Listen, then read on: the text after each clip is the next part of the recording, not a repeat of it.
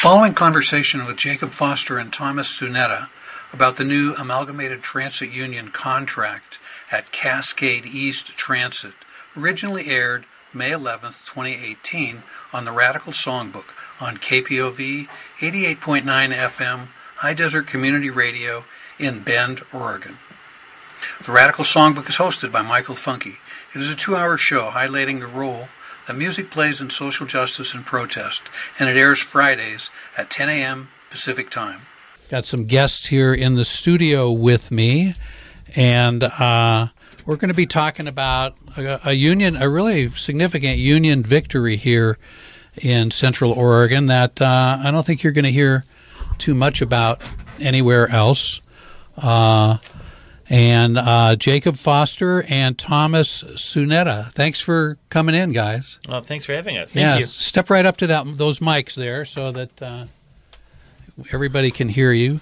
So, uh, and J- Jacob, you are the chief steward for Local 757 here, representing the workers at Cascade East Transit. Yes, correct. Uh, union liaison for the COIC group. Great. And Thomas? I'm the shop steward for the COC unit. Um, and that's what you call it, the COIC unit? Is right. how you refer to it? Uh, correct. Well, uh, Cascades East Transit is actually run by right. COIC, right. so that's our employer. We just do business right. as Cascades so East as far Transit. As, as far as riders are concerned, concerned, it is Cascade East Transit. They don't know COIC. That, that exactly. Yep. There is that disconnect. It's the Central Oregon Intergovernmental Council. For right. Folks who don't know. Yeah. Yeah. So. Um, just a little bit of background here. Local 757, they just negotiated a new contract, as I said, that significantly raises the wages of Cascade East transit workers. And it all happened while they were beating back an effort to uh, decertify or get rid of the union. So, yeah, a little history first before we uh, delve into the current situation. Um, it was about 12 years ago uh, that. Um, after several years of really community demands and, and debate at City Hall, that the city of Bend finally launched uh, what became known as BAT, Bend Area Transit. And it was an expansion of their dial ride services that the city offered through a subcontractor uh, known as Paratransit paratransit. Not long after BAT started up, bus drivers there decided that they needed a union. Some of them had actually had previously worked uh, under union contracts in other jobs. They reached out to the Amalgamated Transit Union Local 757, which represents bus drivers and other workers at TriMet in Portland, as well as workers in smaller communities around the state. And they also reached out to Central Oregon Jobs with Justice to build a community campaign in support of the union drive. And in the interest of full disclosure, I was the organizer for Jobs with Justice back then and was able to work on that campaign, which was really gratifying. Um, paratransit really strongly resisted this union drive. They disciplined and fired wor- drivers. They did their best to divide the workforce. The city council in Bend initially took a hands-off approach, essentially saying that's the subcontractor's business, not our business. But eventually, the council was forced to weigh in, and a majority of the council voted, or, or actually urged paratransit to accept a union election. So an election was held. The workers won. Then they had to fight off a tran- uh, paratransit. Cha- they basically protested, contested the election results with the National Labor Relations Board. There was a hearing here in Bend. Workers won that hearing. Uh, the paratransit said we're going to take it to the national NLRB, which was really just a way of saying they knew they weren't going to win it. They were just basically uh, doing that to delay the end results. Workers countered with a local rally that included, concluded support included support from local unions and elected officials. Other transit workers from around the state came to Bend for that rally. Governor Kulongoski, the governor of Oregon at the time, sent a message of support. U.S. Senator Ron Wyden sent a message of support. State Senator Ben Westlund was there. We had a lot of there was a lot of um, political support, and paratransit saw the writing on the wall, I guess you'd say, and withdrew their, their objections to the union victory and eventually agreed to negotiate with the union. It was a long, first contracts are always really a long struggle for unions, but eventually uh, they were able to ratify their first contract. That was sometime in 2007, 2008. I didn't go out, I didn't go home and dig up my notes about this stuff. This is all kind of from memory, so I think it's pretty close to accurate. In the meantime, Central Oregon Intergovernmental Council, as Thomas mentioned, COIC, they're an agency that represents that's put together by a lot of local governments, city city and county governments, and other other uh, agencies in in Central Oregon.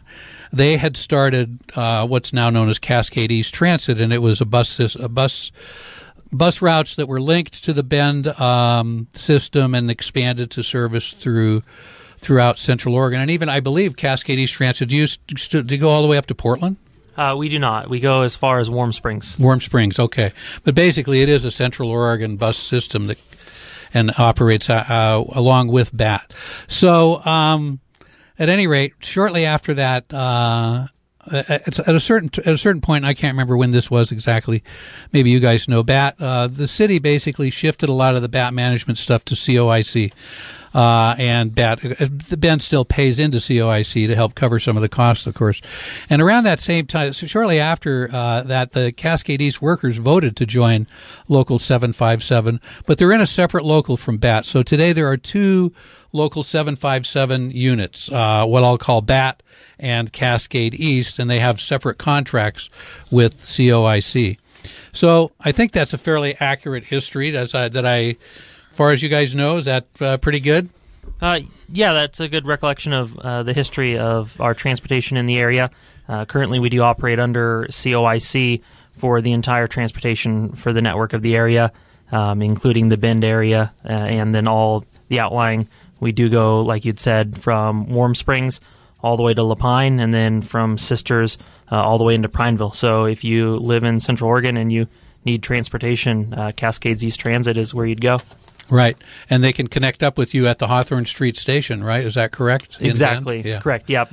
Going into La Pine or into right. Redmond and connecting. Um, you can use the fixed routes in Bend or the Dial-A-Ride and then go uh, anywhere in Central Oregon from there. Right. Yeah. And you told me that you have, there are about 48 workers in, in your bargaining unit? Yeah, correct. That's uh, covering for the Cascades East Transit. We cover the drivers that operate the vehicles, the call takers that set up ride requests and uh, do customer service, our dispatch center, um, we also actually uh, branch out into uh, Cascades East Ride Center. Some of our represented members handle the call center for that, which uh, establishes the brokerage for OHP Medicaid transportation for Deschutes, Jefferson, and Crook County. Um, so if you uh, use OHP travel benefits, then you're talking to one of our members on the phone when you're setting up those rides. And do you know how many people are in the other unit, the uh, Bend Area Transit? How many workers are employed there? The total with both units is about 85. So 85 total. 48 okay. in ours, and uh, you have to do the math. Right. So, so yeah. So there's a significant number of of uh, transit workers here in Central Oregon, uh, which uh, I think a lot of a lot of people don't really know that you're union at all. I mean, you know, nurses at St. Charles have been in a union for 25 years or something, and mm-hmm. most people in Central Oregon probably don't even know that, you know, exactly. because because unfortunately unions don't really get a lot of a lot of media attention or a lot of focus uh, uh, in the media about about what they're about. Well, the uh, uh the Amalgamated Transit Union that we're a local of 757 um, handles TriMet. Uh, they have members across Oregon and Southern Washington far south is Medford, and um, they are uh, a lot of the members are in the same uh, jobs that we are. The right. drivers of TriMet and and uh, on the Max also in Portland, and then uh, call takers, schedulers, um, dispatchers. All right. those are represented by the union.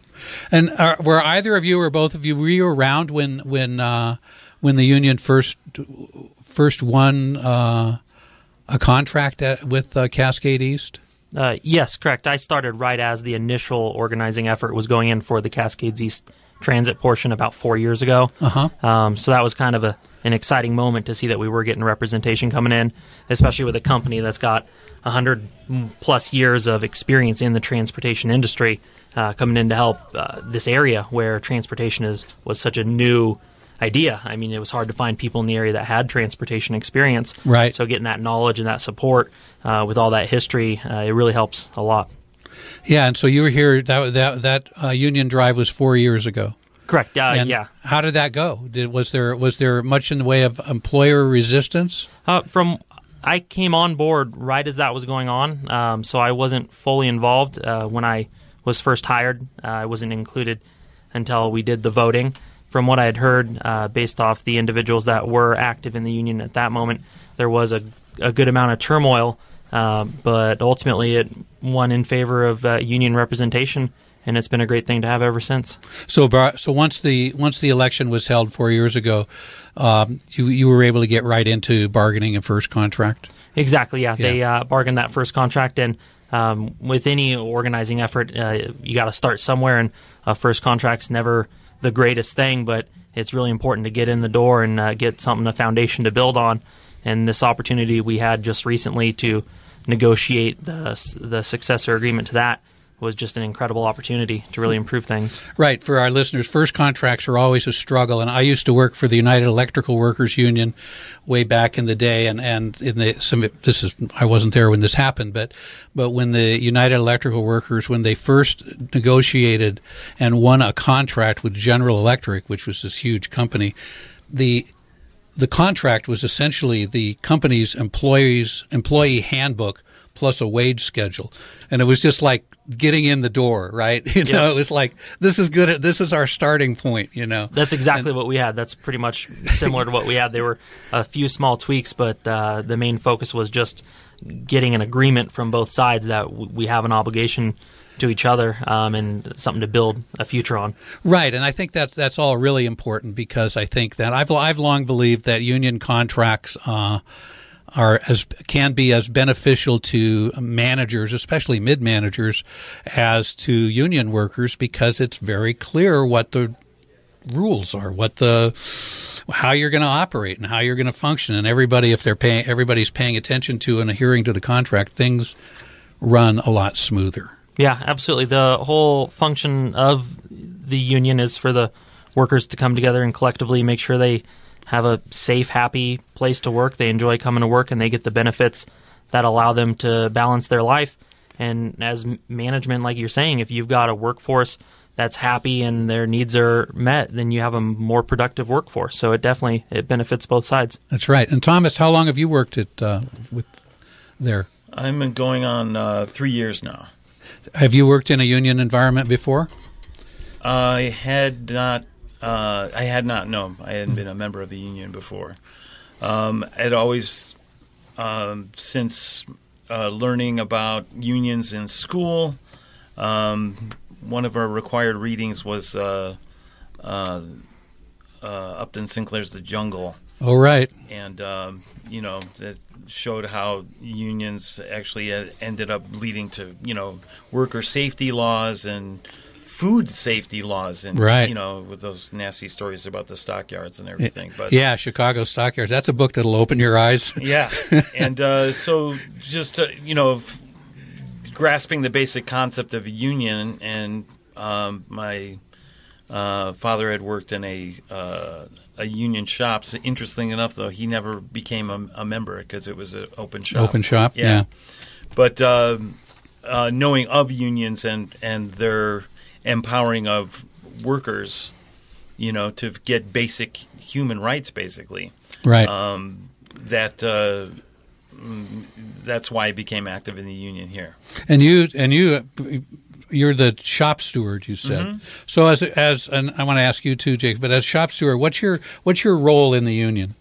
Um, to uh, talk to the members, uh, answer any questions that they might have.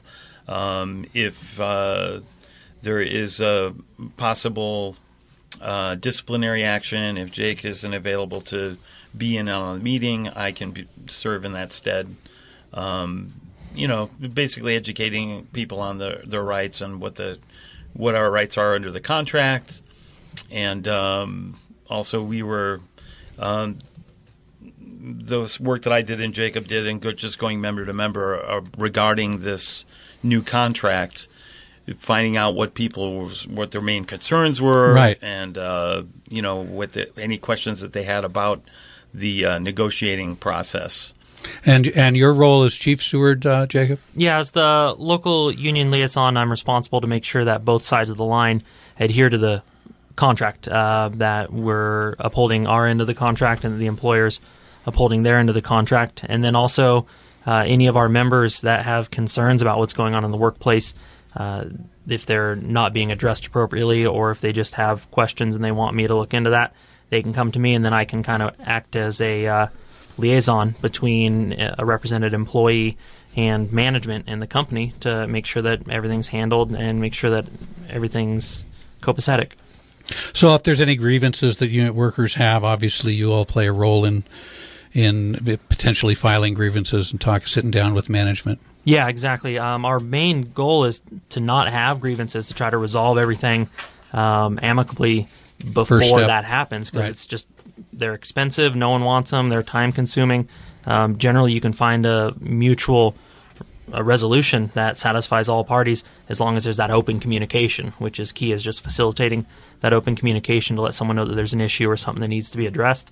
And then it's usually not very hard uh, to get that resolved.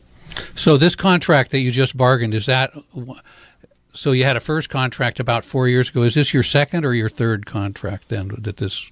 This is our second contract. This is, second this is the contract. first time we've gone in and renegotiated. Right. Um, so still we're in baby steps. We're building that foundation.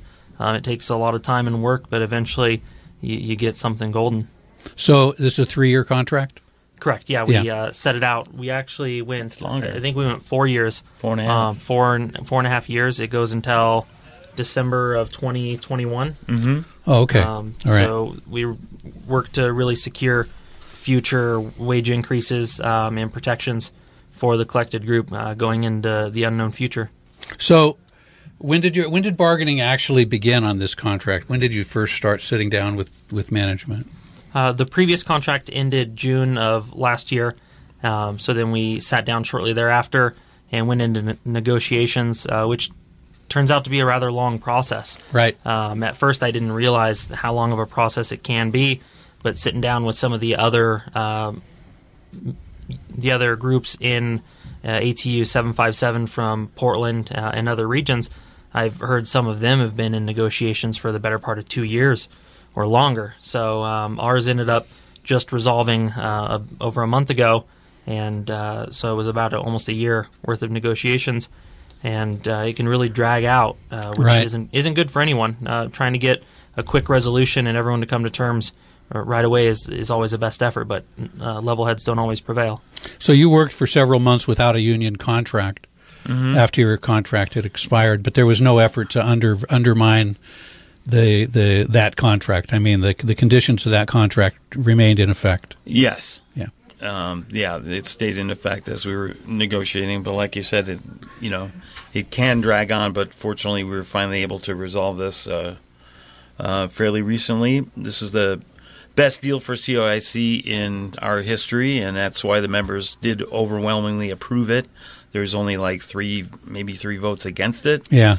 And um, it involves us uh, working along with the uh, president and the vice president of our union, who came down from Portland for a lot of these sessions. Right, that was Vice President John Hunt, and the president is Shirley. What's her last Shirley name? Shirley Block. Shirley Block. Right. I've never met Shirley, but John, of course, was active in the organizing at BAT uh, several years ago, and and uh, yeah, he's a, I think he's a decent guy. I really kind of like John. Yeah, they're he's, both incredibly passionate. They're very supportive and passionate, and it's really good, to, especially when you're going uh, against a decertification, like you had mentioned. It's really good to have that uh, support and that encouragement uh, right. from individuals that have experience. Um, especially both of us being new to this and just kind of jumping in right, uh, right before negotiations uh, of a contract it was good to have their support and knowledge. So, so there's like two things here that we I want to try and talk about. One is is what you got out of the contract, mm-hmm. and, you know, and that which is really the important piece, but also the the, the decertification that that sort of. So what? So you were in bar. If, let me correct me if I'm wrong. So as I understand it, you were in bargaining, and then the the decert just kind of. How, how did you learn about the decert and when? Uh, we actually received notification um, that there was a official decertification petition filled um, from the labor board, um, and then it just went from there.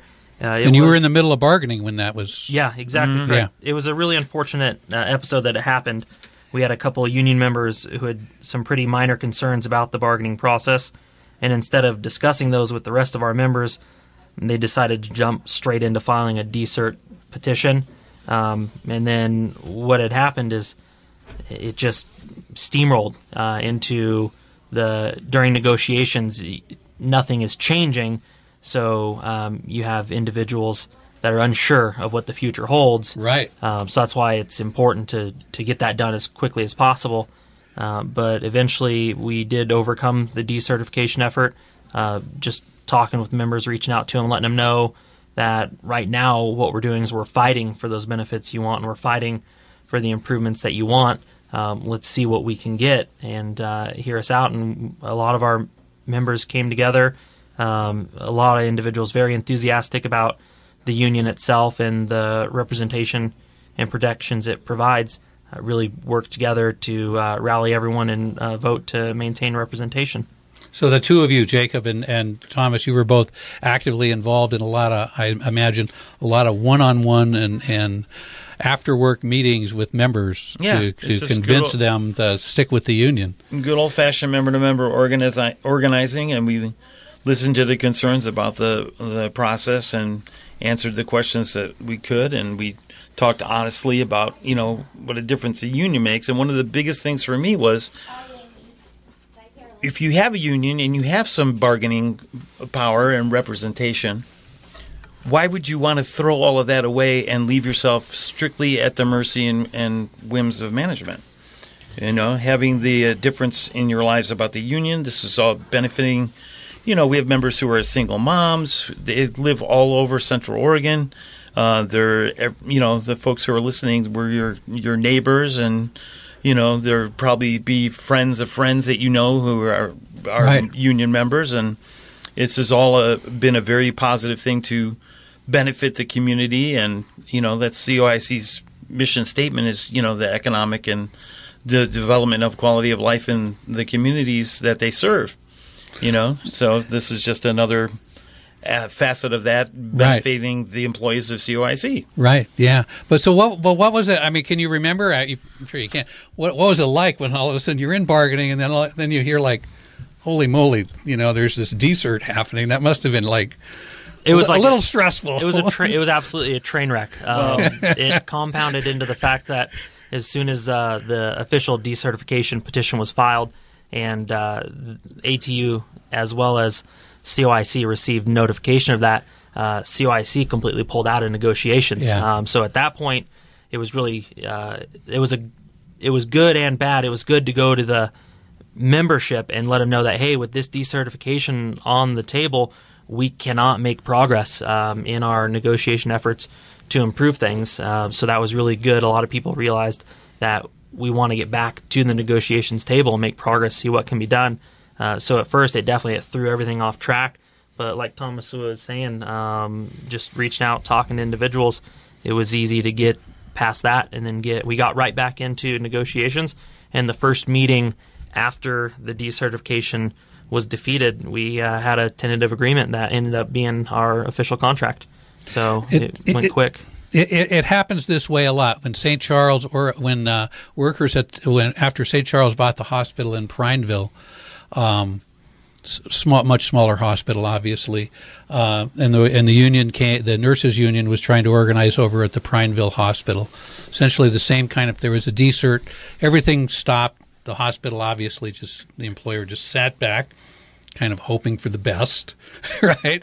Hoping that the decert would f- prevail and they wouldn't have to bargain with anybody. And then once that decert over there was roundly defeated, St. Charles immediately came back to the table and just said, "Okay, we're going to bargain." So, what do you remember? What the um, the vote was on the decert? No, I, I don't. I know that we had more than um, more than half of the total Yeah. membership. It it just goes based off individuals that actually participate in the the vote for that. Right, right. So you may have a very small turnout, so it Right. might be won or lost by a very small portion of your collective membership. But we actually had a majority, uh, more than half of our total membership voted to maintain representation, which really showed that solidarity that we have. Which, like you're saying, that kind of brings power uh, to the negotiations table when you get back in there. Uh, that the company has a serious uh, opposition. You have Right. a collective desire uh, Yeah. for the change. Yeah, with I don't know if you want to go into it. Was there any indication that that management was involved in sort of pushing the decert forward, or was it really it was just some members that were Uh, I would say it's not really necessary to go into that. The Okay, fact is, yeah, I'm the, sorry. the fact is that we're still represented. Um, Yeah, I know. We won an awesome contract. right. Yeah. so, just, Fair question, though. So the the key phrase we've been waiting to use is we didn't want to throw anyone under the bus. Exactly. right on. Yeah, yeah, yeah, yeah. Really, I understand that totally. Yeah, I probably shouldn't have asked you that question. But anyway, so so then okay, so the decert you you, you beat back this decert, which is tremendous, and then you're right back at, in bargaining, and you said you you negotiated a con- the contract in that next session. Yes. Exactly. Uh, one benefit to the decertification effort is it really ramped up our meetings with the members, our discussions, um, and allowed us to really get a collective voice of the most important topics and the most important change that the collective group wanted.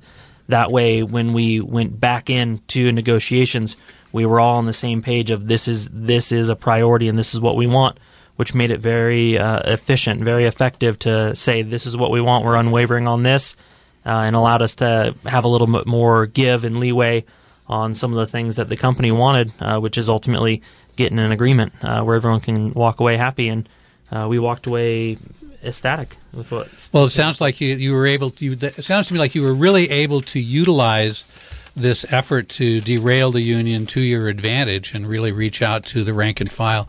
I mean, it's really it's really uh, I think what you're describing um, is really, in my view, is the way that that unions need to function, uh, and and often, unfortunately, that you know, and I've seen experience, seen situations in other communities where where they don't, where it's very top down. But it sounds to me like you're very you were very involved with your membership in terms of re- and recognizing that you had to talk to as many people as possible to turn them to make sure that you could that you could get back to the table and win them, and you did. You were able to win.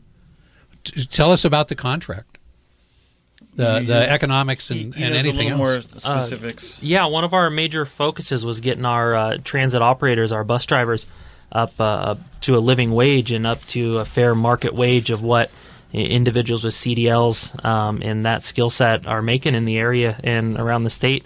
Uh, for that classification specifically, our drivers, we were able to obtain uh, a 16, just over 16 percent wage increase uh, starting this July. So that's that's a sixteen percent wage increase immediately. immediately as of July. That's going amazing. Forward. It is, and and it is amazing. In in context, it was a step in the right direction of getting them up to par with where they should be. Right. Um, so it definitely um, it, it was it showed respect to them in their profession. Right. Um, and then across the board, we were for all uh, other classifications, we were able to obtain between a six and nine percent uh, wage increase in in July, and then uh, maintain uh, modest increases over the next four years of the contract as well, so people can plan for their future and know that as the cost of living goes up, uh, so will their take home pay. Um, anyone listening to this that lives in the Central Oregon area knows exactly the struggle that all of our members are going through with just trying to stay in your home um, with the cost of living around here. You need to be able to earn the money. Um, we had some drivers that working as many hours as they could get uh, are still having to take payday loans to buy food and uh, use the services provided by local food banks. And that's something that we wanted our membership to be able to work hard, work full time uh, when possible, work as many hours, and be able to sustain themselves to live a good life. Right, and and you know, I mean, I think driving a bus is something that you know, it's it's it's a sad situation for for everyone when when drivers have to work ex, extra hours and work long shifts and things like that. Oh, because it's a tire it's a tiring job. Yeah, absolutely. And safety. I mean, the number one thing we want is anyone that's on our, our buses to be safe. Um, and that's a major priority. And if you have drivers that are having to work uh, extra hours beyond a, a full time shift just to make ends meet, uh, at that point you're sacrificing safety, and it's not beneficial to anyone. Right. And uh, I am here with uh, Jacob Foster, who's Chief Steward of Local 757 Amalgamated Transit Union at Cascade East Transit at COIC, Central Oregon Intergovernmental Council, but uh, dri- riders are going to know it as Cascade East Transit. And I'm also uh, Thomas Tsuneta, who is the shop steward uh, for the local here. They represent. Approximately 42, you said, workers, 42? I'd say around 48, maybe. 48, I'm sorry, yeah, 48 Mm-hmm. uh, workers over there. There's a total of 85 transit workers here in, uh, public transit workers here in Central Oregon. And so we, we, we during the break, we were talking, what did you want to, you wanted to bring up? Uh, Yeah, it's uh, you were discussing the decertification effort um, and kind of w- what impact that has. Uh, one major impact we saw out of that was a lot of individuals who uh, were participating in the decertification effort, mainly because they weren't at all involved in the union. Um, they they didn't bring themselves to participate in the union. Which the number one thing I can say to anyone listening is, if you're represented by a union or you have the opportunity to be represented by a union, um, that's your voice. Get involved, even if you don't think it's what you stand for. Just get involved and and make it be what you stand for. Make it work for your benefit. Um, those individuals, they end up getting the same benefit out of the efforts of the negotiations. They get the same pay raises, job security benefits. That's right. Um, so they see that even though they didn't maybe support what was going on, uh, in the end, it does benefit them greatly. And you have a lot of individuals that realize that there is actually um, a benefit to union representation. So it really helped us kind of bring a larger group together than before.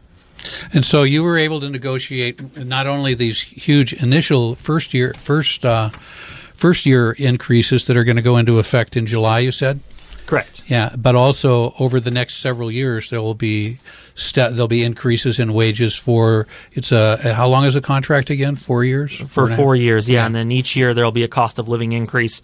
Uh, that way, each individual can assure themselves that they'll be able to keep up uh, with what's happening around here. and it was ratified overwhelmingly, and people got a thousand dollar signing bonus. Correct. Uh, yeah, all uh, represented members employed uh, on the date it was ratified ended up getting a thousand dollar bonus um, in that's in lieu of back pay uh, because ultimately we should have been making more money Right. when the contract expired, and since it That's a good way of uh, since it took explaining a it. Mm-hmm. year uh, to get this wage increase approved, partially Yeah. because of the decertification effort. Right. Um, it was just That- to make everyone whole that Yeah. they missed out on those benefits. So, uh, kind of really, and it helps uh, everyone out getting a payment like that. I bet it was just a, they just got a check, right? Uh, yep, they will. We just uh, finished and it got ratified.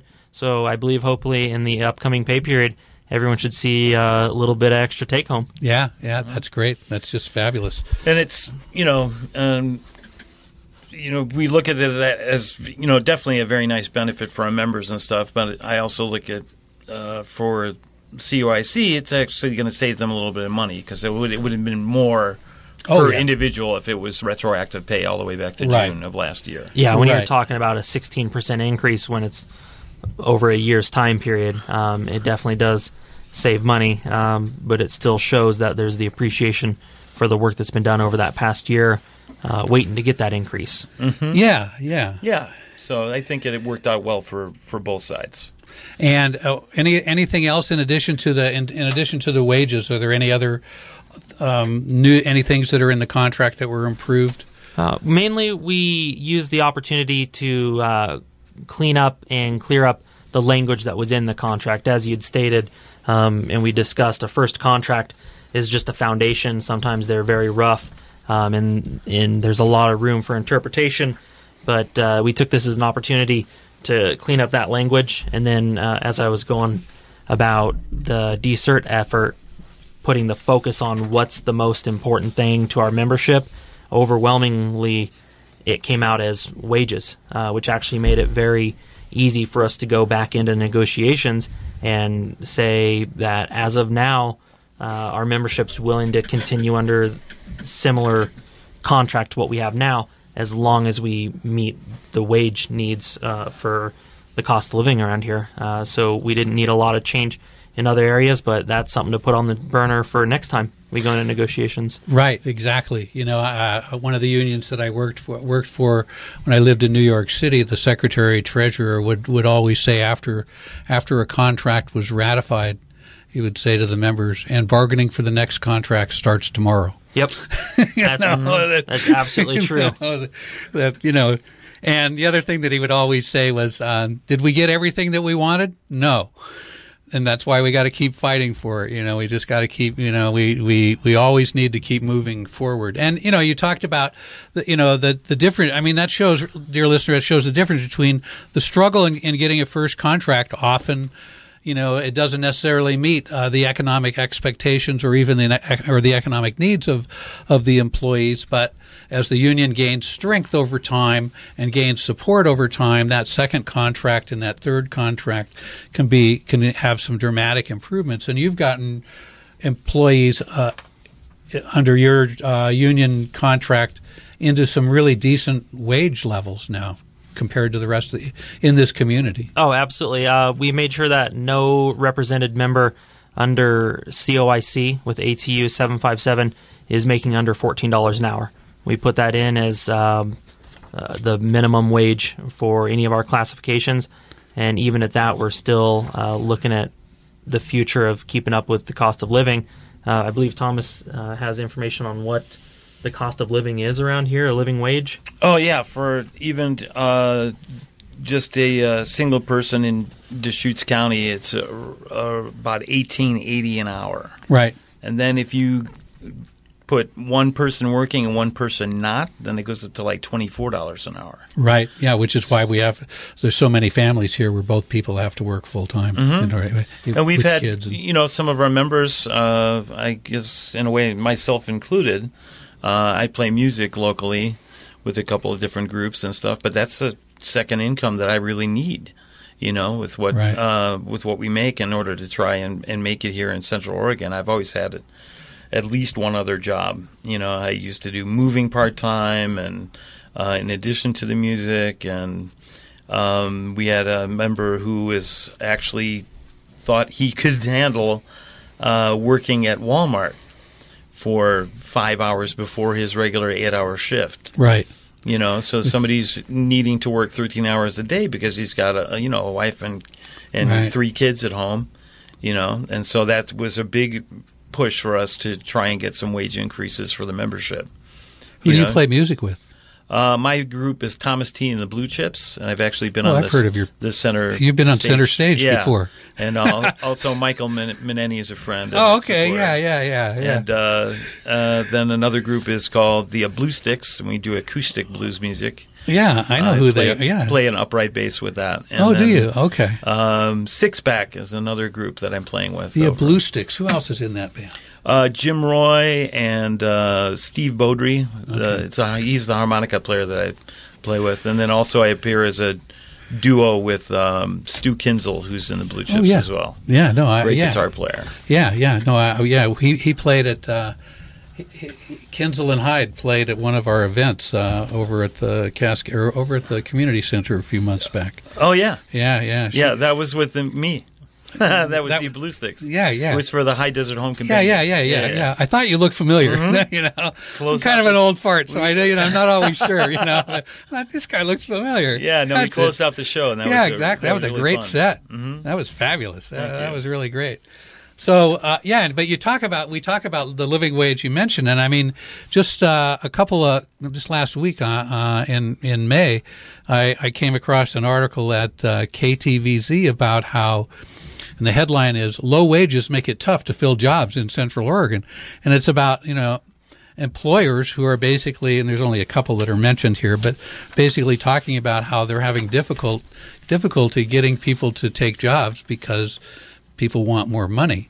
Well, yeah, duh. Absolutely. yeah, we're right in that bucket. Uh, we're short. We're short drivers. It, if you want to drive a vehicle and you're looking for work, great place to work. Good pay now, starting in July. Cascades East Transit. A- absolutely. I mean, the minimum wage here in Deschutes County on July 1st is going to go from 10, 10 and a quarter an hour up to 1075 an hour.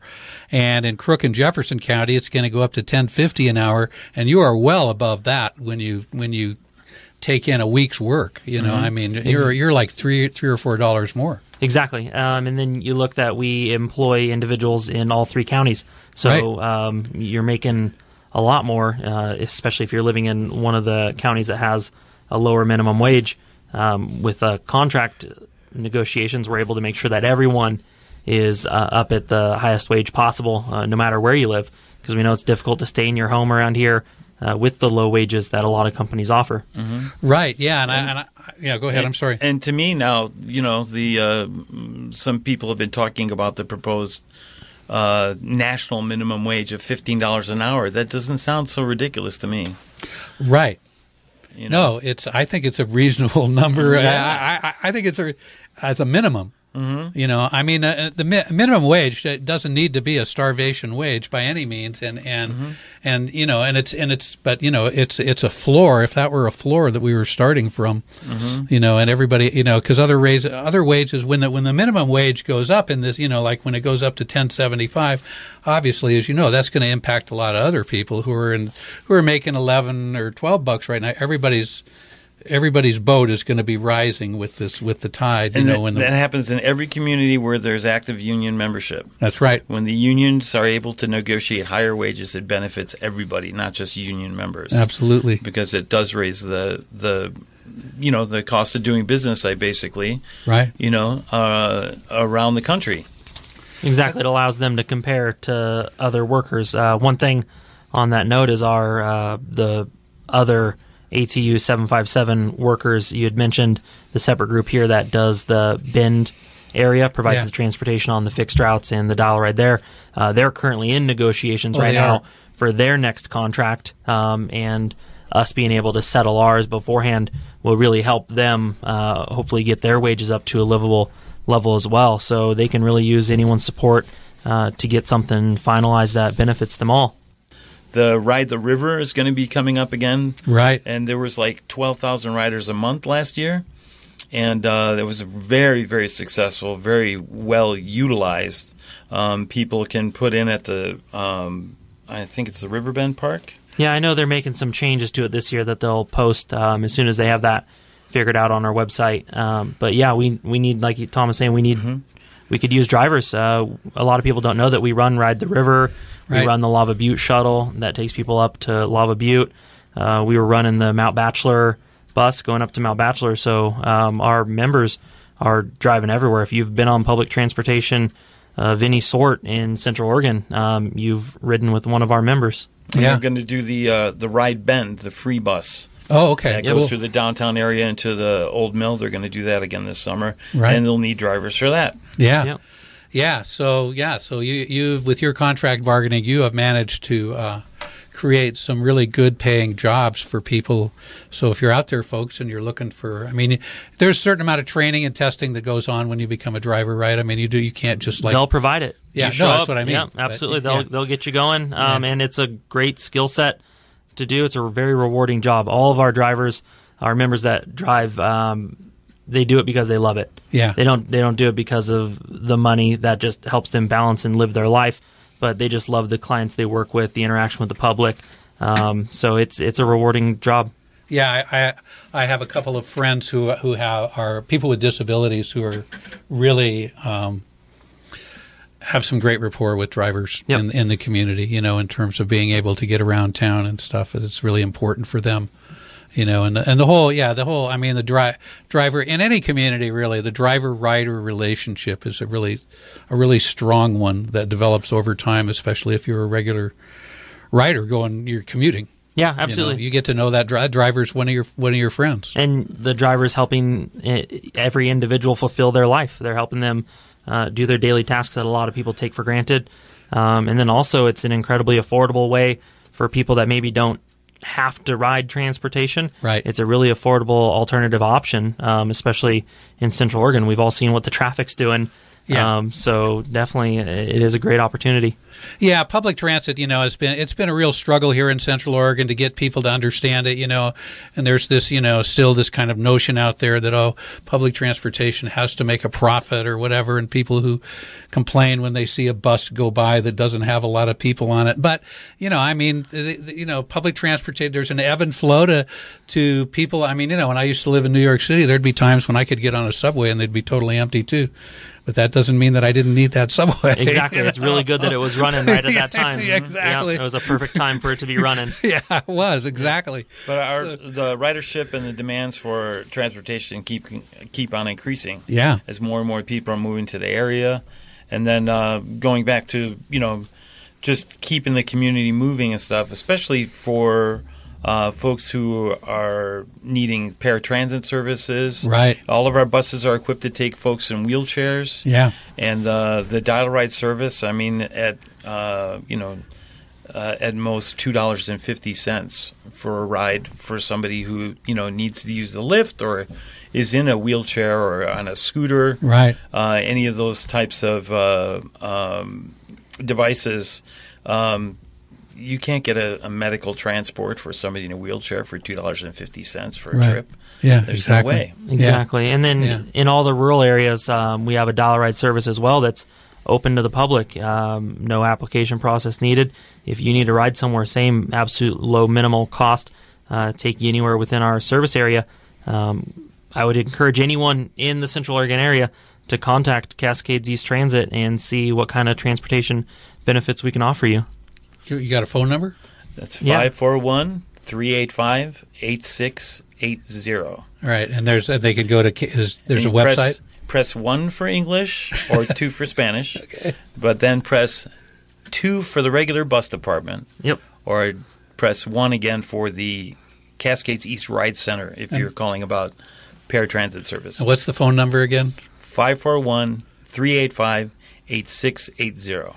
All right. And website cascadeseasttransit.com. All right. I hope I hope your I hope your bosses are listening. You know, you're giving them a, a, a plug for their business, so you know, that's good. Absolutely. That's yeah. good. You know, We create jobs. that's right. Create well-paying, good, rewarding jobs for everyone. Yeah. Well, I want to thank you both, Jacob Foster and, and Thomas Tsuneta, for coming in. Uh, anything more that you want to add? Yeah, go ahead. Uh, all I had was just uh, uh, I was asked by a member recently. Uh, you know, things seem to be going okay now. Why do we need unions anymore? And um, I had found this list, and I'm not going to do all of them, but the basic working conditions and conventions that everybody's used to now never used to exist before unions That's right. and they fought for i mean just something as simple as having your weekend off Right. that became about because of unions all your breaks at work including your lunch breaks Eight hour day. paid mm-hmm. vacation fmla sick leave social security minimum wage civil rights act eight hour work days overtime pay child labor laws and there's a l- bunch more you can That's look them up on the on the internet but yeah right. just reasons why we should have unions Yeah, if you like having the weekend off, listener, blame the unions. All right. Well, thanks again. Really appreciate uh, you guys coming in. Jacob Foster, who's the chief steward for Local 757 of the Amalgamated Transit Union, representing the workers over at 48 em- workers over at Cascade East Transit, and Thomas Tsuneta, who is the shop steward and also a musician who's been on uh, KPOV and at KPOV benefits many times. Thanks so much to both of you for coming coming on board. I really appreciate it. thank you very much Yes, All right. thank you for having us. All right. Thanks for listening to this KPOV podcast. KPOV is community radio for the high desert of Central Oregon. For more information and a program schedule, go to kpov.org.